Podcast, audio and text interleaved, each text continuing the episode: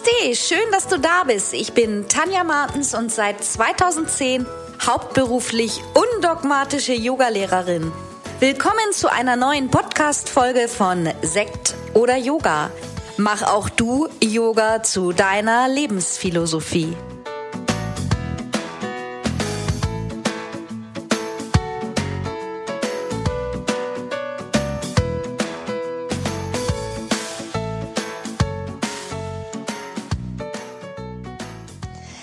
Willkommen zu einer neuen Podcast-Folge.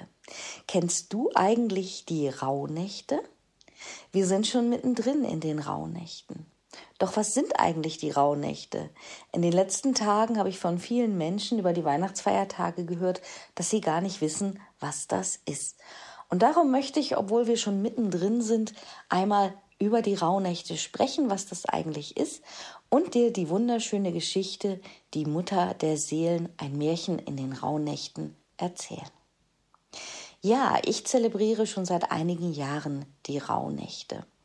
Und seit letztem Jahr mache ich das auch online mit einer Live-Community, also mit Livestreams, wo ich einfach Menschen, die Interesse haben, dabei begleite, durch die Rauhnächte zu gehen. Was sind die Rauhnächte? Die Rauhnächte sind zwölf Nächte um den Jahreswechsel. Besonders im europäischen Brauchtum wird diesen Tagen eine ganz besondere Bra äh, Bedeutung zugemessen. Es werden zum Beispiel erdende und inspirierende Rituale praktiziert, die dich durch die Tage der Rauhnächte begleiten können. Man spricht in dieser Zeit davon, dass sich das Tor zu einem anderen Reich öffnet also das heißt, dass wir ganz durchlässig und feinfühlig werden. Unter, unser Unterbewusstsein öffnet sich. Man sagt, in dieser Zeit träumen wir auch viel. Und wir schließen in dieser Zeit auch schon vorher Altes ab und schaffen Platz für Neues. Und ich habe in den letzten Jahren gemerkt, dass diese geheimnisvolle Macht und auch Rituale immer mehr Menschen begeistert. Doch was fasziniert uns so an dem mystischen, magischen? Und was sind ganz genau die Rauhnächte? Als Rauhnächte bezeichnet man die zwölf Nächte oder Tage in der Zeit vom 25. Dezember bis 6. Januar. Woher die Rauhnächte so ganz genau kommen, lässt sich nur schwer sagen. Aber es wird darauf spekuliert, dass es auf einen germanischen Mondkalender zurückgeht, der das Jahr mit zwölf Mondmonaten beschrieb. Zum heutigen Sonnenkalender fehlen aber genau in dieser Zeit elf Tage bzw. zwölf Nächte. Und wir sprechen heute auch umgangssprachlich noch von den Tagen zwischen den Jahren. Das habe ich schon als Kind gehört von meiner Mutter, die überhaupt nicht spirituell war und jetzt irgendwie orakelt hat oder so. Aber sie hat immer gesagt, jetzt gehen wir wieder in die Zeit zwischen den Jahren. Und in der Zeit darf man nicht arbeiten, da soll man ruhen, man soll keine Wäsche waschen, möglichst auch keine weiße Wäsche, keine Laken und diese nicht raushängen, weil sich Geister darin verfangen könnten. Und diese Zeit nutzten schon früher unsere Vorfahren, um Haus und Hof zu reinigen. Alles Alte sollte weggefegt werden und Wünsche für das neue Jahr, das besser und vielleicht auch erfolgreicher werden sollte, wurde hier schon manifestiert. Nach einem alten Volksglauben ist es in dieser Zeit so, dass der Schleier zum Geisterreich sehr dünn ist. Es werden alle Gesetze der Natur außer Kraft gesetzt. Wie gesagt, die Tür zur Anderswelt öffnet sich. Man sagt in dieser Zeit sogar, dass wir mit Tieren kommunizieren können, dass wir auf Zeichen in der Natur achten sollen, die uns überbracht werden sollen. Ein Ritual in dieser Zeit ist auch das Orakeln. Vielleicht kennst du das, ich glaube, das haben viele gemacht ähm, in den vergangenen Jahren, dass du mal Blei gegossen hast. Auch da orakelt man ja.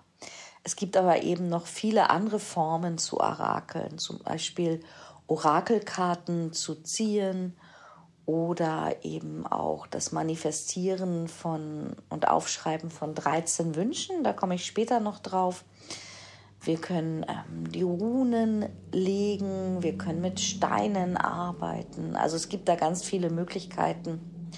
Und was aber auch in dieser dunklen Zeit gerne früher gemacht wurde und auch heute ja noch so ist, dass man sich Geschichten erzählt. Es wird über alte Sagen und Legenden gesprochen. Eine besondere Bedeutung wird Frau Holle zugesprochen. Frau Holle kannte ich persönlich nur aus dem Märchen der Gebrüder Grimm.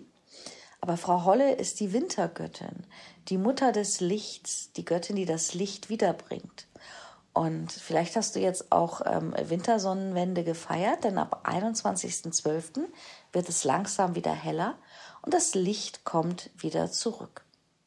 In alten Sagen wird erzählt, dass Frau Holle von den Bergen ins Tal herabsteigt und nach den Rechten sieht. Dabei braust sie mit einem Heer von Seelchen stumm durch das Land, schaut in die hell erleuchteten Fenster und genießt draußen die Stille. Aber auch unsere Natur befindet sich in dieser Zeit in einem Übergang. Wie schon gesagt, mit der Wintersonnenwende werden die Tage wieder länger. Die Natur schläft noch ihren Winterschlaf und alle Pflanzen und Bäume haben ihre Blätter losgelassen und damit alles Alte des Jahres abgeworden. Sie sammeln ihre Kraft im Innern, die Wurzeln ziehen sich zurück und dann kommt die Sonnenenergie zurück und ein neuer Zyklus beginnt. So ähnlich ist es bei uns auch. Vielleicht hast du auch jetzt in letzter Zeit viel aussortiert und hast Kraft für Neues geschaffen. Es ist in dieser dunklen Zeit auch mal eine bewusste, ideale Zeit und einfach mal bewusst in die Stille zu gehen. Gerade oft nach dem Weihnachtstrubel und Vorweihnachtstrubel, vielleicht auch das vergangene Jahr einfach mal reflektieren und sich überlegen, was will und was darf ich loslassen, was kann ich im neuen Jahr anders gestalten, wie kann ich bewusster durch meine Tage gehen. Ja, also ich bin da ja gar nicht so dogmatisch und ich denke, man, es gibt viele alte Traditionen, die einen inspirieren können, aber du kannst auch einfach für dich selber Rituale erfinden. Das tun, was dir gut tut. Vielleicht meditierst du in dieser Zeit besonders oft, vielleicht ähm, führst du ein Tagebuch oder Journaling ist ja sowieso sehr angesagt. Vielleicht singst du, vielleicht tanzt du, vielleicht reflektierst du einfach, was soll mir das neue Jahr bringen, wie soll es weitergehen, besonders wenn wir an einem Scheidepunkt stehen, vielleicht auch belastet dich irgendetwas, dann kannst du darüber nachsinnen, was du loslassen darfst. Und diese Fragen, die kann man sich sehr gut aufschreiben. Und wenn du zum Beispiel Rituale zelebrierst, dann kannst du begleitet von Räucherungen mit Ritualen diese Fragen für dich auseinandernehmen. Das Räuchern generell ist eine schon sehr alte Tradition. Vielleicht kennst du das besonders aus dem Yoga mit ähm, Räucherstäbchen. Also wir haben das früher mal gemacht, als ich noch meine Yogaräume hatte, dass wir oft vor der Yogastunde einfach den Raum nochmal mit einem Räucherstäbchen ausgeräuchert haben, besonders die Ecken. Aber du kannst eben auch mit alten Kräutern, mit getrockneten Kräutern räuchern. Wir sprechen davon, wenn wir räuchern, dass wir reinigen und dass wir böse Geister vertreiben. Beim Räuchern werden getrocknete Pflanzen, Harze oder auch Hölzer verbrannt, damit ihre wertvollen Eigenschaften und Inhaltsstoffe in Rauch verwandelt werden. Die Kraft und die Essenz der ausgesuchten Pflanze wird vom irdischen in die geistige Ebene transformiert. Es entsteht sozusagen eine Brücke in die Anderswelt. Ich habe schon von dem Ritual der Wünsche gesprochen. Das ist ja mein persönliches Lieblingsritual. Und wir können in dieser Zeit 13 Wünsche aufschreiben. Und in der Nacht vom 24. auf den 25. immer nach Sonnenuntergang können wir jeden Tag blind einen Zettel ziehen. Also ich tue meine Zettel immer zusammengefaltet, meistens in ein Glas und ziehe dann jeden Tag einen Zettel und ohne zu schauen, was auf diesem Zettel steht, verbrenne ich den dann. Das mache ich die ganzen nächsten Tage. Und da es ja zwölf magische Nächte sind und 13 Zettel, bleibt ein Zettel am 6. Januar über. Und es ist so, die zwölf Zettel, die du weg verbrannt hast, darum kümmert sich das Universum, um die Wünsche, dass sich die erfüllen. Und den 13. Zettel, was auf diesem Zettel steht, darum kümmerst du dich im kommenden Jahr selber um diesen Wunsch. Das finde ich ist eine ganz, ganz schöne Tradition und wir haben das letztes Jahr auch schon live online praktiziert. Vielleicht warst du dabei. Und bei mir war es ja so, mein Wunsch hat sich, den habe ich relativ schnell erfüllt. Mein 13. Zettel, da stand ja drauf ein Hund. Und das war jetzt nicht einfach nur mal so dahingeschrieben, denn ich finde, bei einem Lebewesen muss man sich natürlich schon sehr genau ähm, überdenken, habe ich die Zeit dafür. Ich habe mir schon sehr lange einen Hund gewünscht und der Zettel ist übergeblieben und wir haben das dann relativ schnell umgesetzt. Wir haben einen Hund in unser Leben geholt und haben eine Anzeige geschaltet und schon wenige Tage später kam dann die Nachricht, dass wir einen kleinen Welpen bekommen, unseren Mozart. Und der ist dann letztes Jahr im März auch bei uns eingezogen. Und ich bin so happy über diesen Wunsch, dass ich mir den selber erfüllt habe oder uns, unserer Familie. Und ja, also das ist wirklich ein ganz, ganz großes Geschenk. Ja, und auch in diesem Jahr sind wir ja schon mitten in den Rauhnächten. Ich begleite dich, vielleicht bist du ja schon dabei, vielleicht hörst du jetzt aber auch durch diesen Podcast das erste Mal davon und sagst, oh, nächstes Jahr mache ich das auf jeden Fall mal mit. Es gibt aber auch in diesem Jahr noch ein paar Termine und du kannst auf jeden Fall noch einsteigen. Es gibt jedes Jahr von mir ein Workbook, das du als Download bei mir erwerben kannst für 7,95. Ansonsten begleite ich dich komplett gratis durch die Rauhnächte. Ich mache das immer im Livestream auf Facebook und Instagram und du kannst dich aber auch gratis anmelden und bekommst zusätzlich noch Zugang zu einem Allo-Page-Bereich, wo du dann später auch immer die Aufnahmen findest. Also, wie gesagt, es finden noch im nächsten Jahr. Dieser Podcast erscheint ja am 29. Dezember, also kurz vor Jahreswechsel. Und es finden noch ähm, einige Live-Termine im neuen Jahr statt, zum Beispiel am Samstag, den 1.1., wenn du Lust hast, einfach auf meinen Instagram-Kanal kommen oder in meine Facebook-Gruppe Yoga und Meditations-Challenge. Um 19 Uhr wollen wir das neue Jahr bekommen heißen mit Yin-Yoga und Meditation. Und am Mittwoch, den 5.1. um 19 Uhr, verabschieden wir uns endgültig vom alten Jahr und gehen komplett in den Neuanfang mit dem Yin und Yang des Lebens. Und am 6.1. gehe ich dann morgens auch nochmal live um 9 Uhr. Da werde ich meinen Zettel, meinen Wunsch öffnen. Und ja, bin auch gespannt, ob der eine oder andere von euch teilt, was noch übergeblieben ist, was du selber zu erledigen hast. Also wie gesagt, das sind einfach wirklich schöne Rituale. Es ist eine schöne Zeit, es ist eine besondere Zeit, eine ruhige Zeit und ich freue mich jedes Jahr sehr darauf. Und am 21.12. vielleicht warst du nicht dabei. Du kannst dir aber noch die Aufzeichnung bei Instagram oder Facebook anschauen. Da gab es die Vorbereitung auf die Rauhnächte. Das heißt, ich habe einfach noch mal erzählt, was ich so mache. Und ich habe dort auch das Märchen der Rauhnächte, was mir besonders gut gefällt, erzählt. Die Mutter der Seelen. Und das möchte ich jetzt in diesem Podcast noch einmal erzählen, weil ich glaube, das beschreibt ganz gut diese wunderbare, magische und mystische Zeit. Also, wenn du Lust hast, dem Märchen noch zu lauschen, dann mach es dir jetzt ganz bequem. Es geht um das Märchen Die Mutter der Seelen.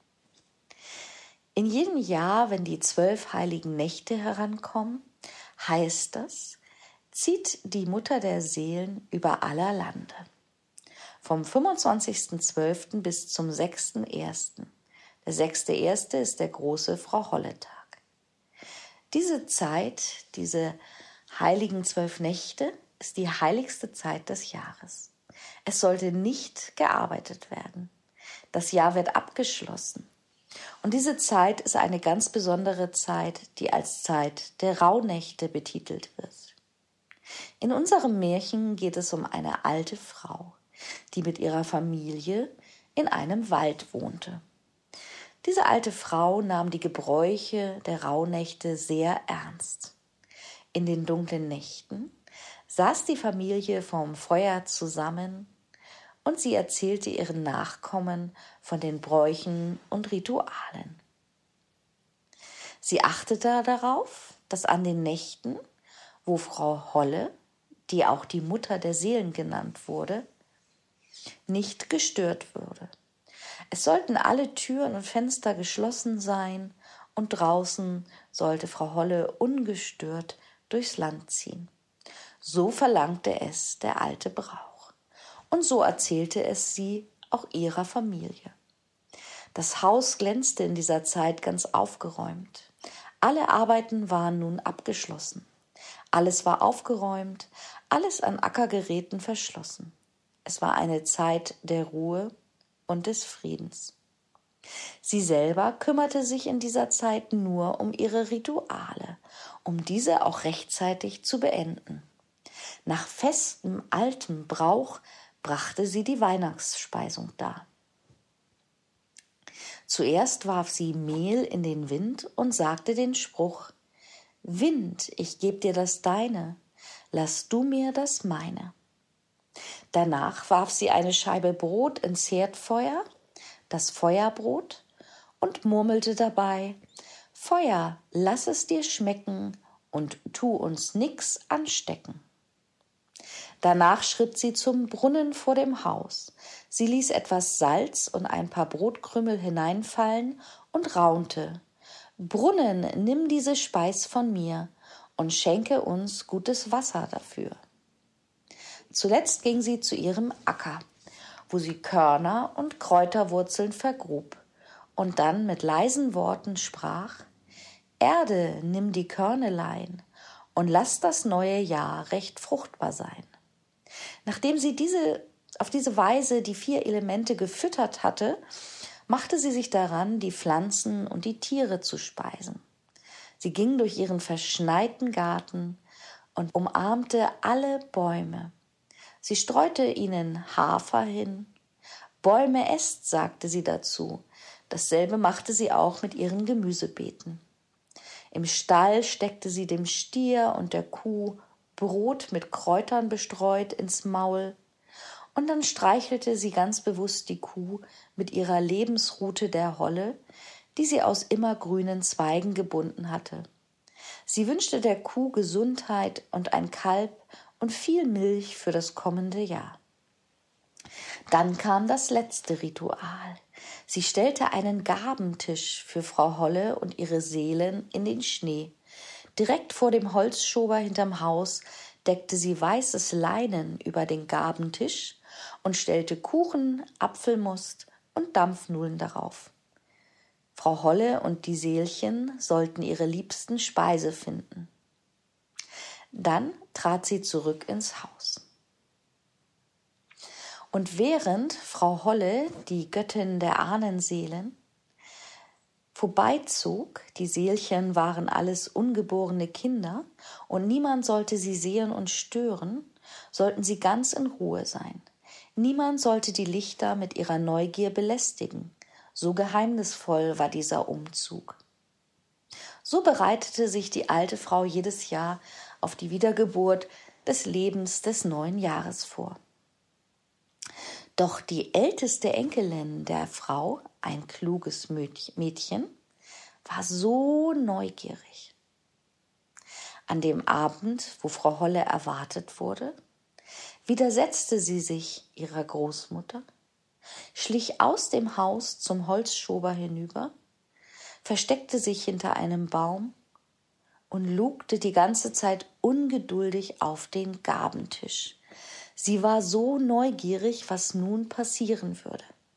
Von einem Fuß trat sie auf den anderen.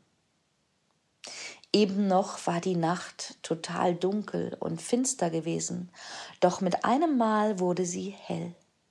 Der Schnee begann zu glitzern und in der Nacht zu leuchten.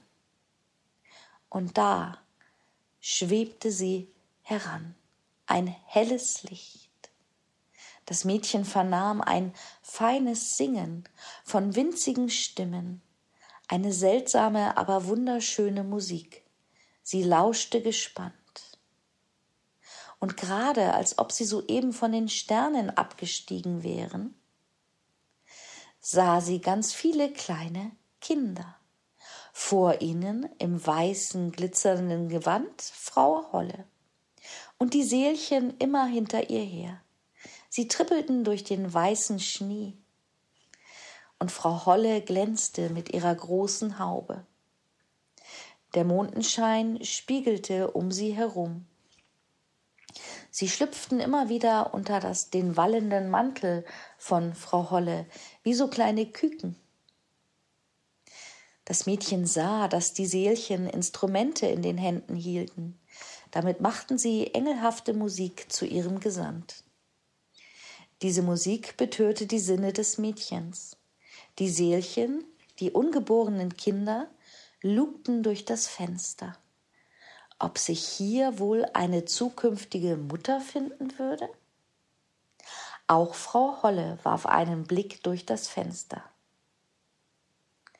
Doch dann wandte sie sich mit einem Ruck wieder ab und sprach Ich sehe in dieser Nacht zwei Lichtlein, die sind zu viel, also blase ich sie aus. Plötzlich fühlte das Mädchen einen kalten Hauch im Gesicht. Sofort erlosch der helle Schein des Mondes, und sie wurde in Dunkelheit gehüllt. Erschrocken sprang sie hinter dem Baum hervor und lief ganz schnell zurück zum Haus, hinein in die warme Stube. Sie spürte das Feuer, aber sie sah es nicht. Sie fiel hin und blieb in der Dunkelheit. Sie blieb in der Dunkelheit, weil sie das Geheimnis der Göttin nicht geachtet hatte.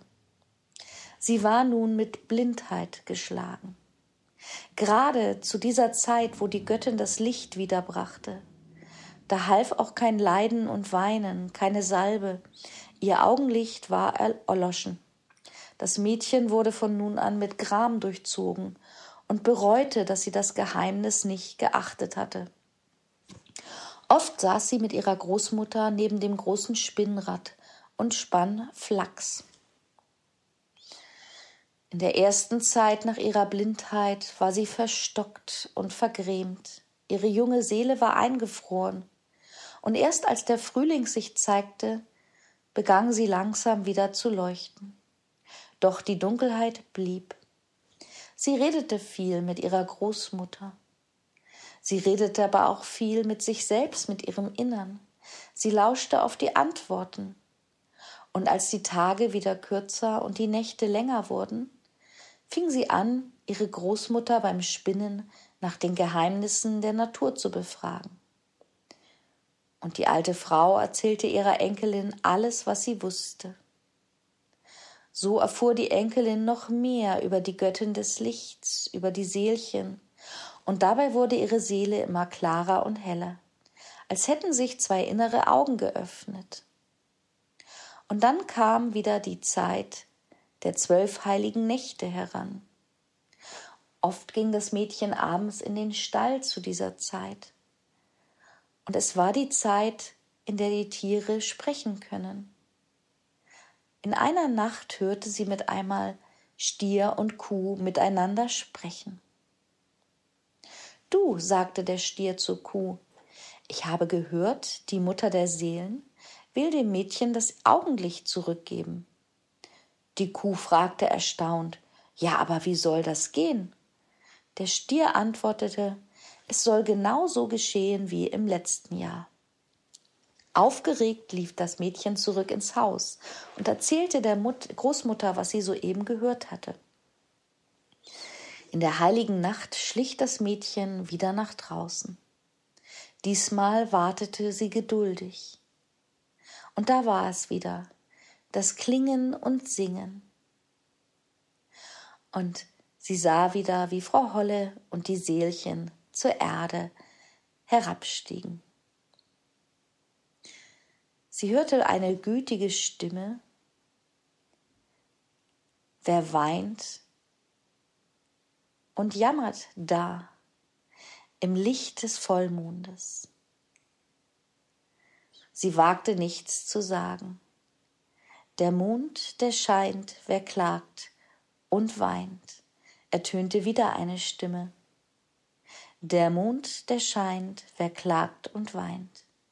Und plötzlich stand sie direkt vor ihr, Frau Holle, sie spürte es, und sie blies ihr in die Augen, das Sternenlicht über sich.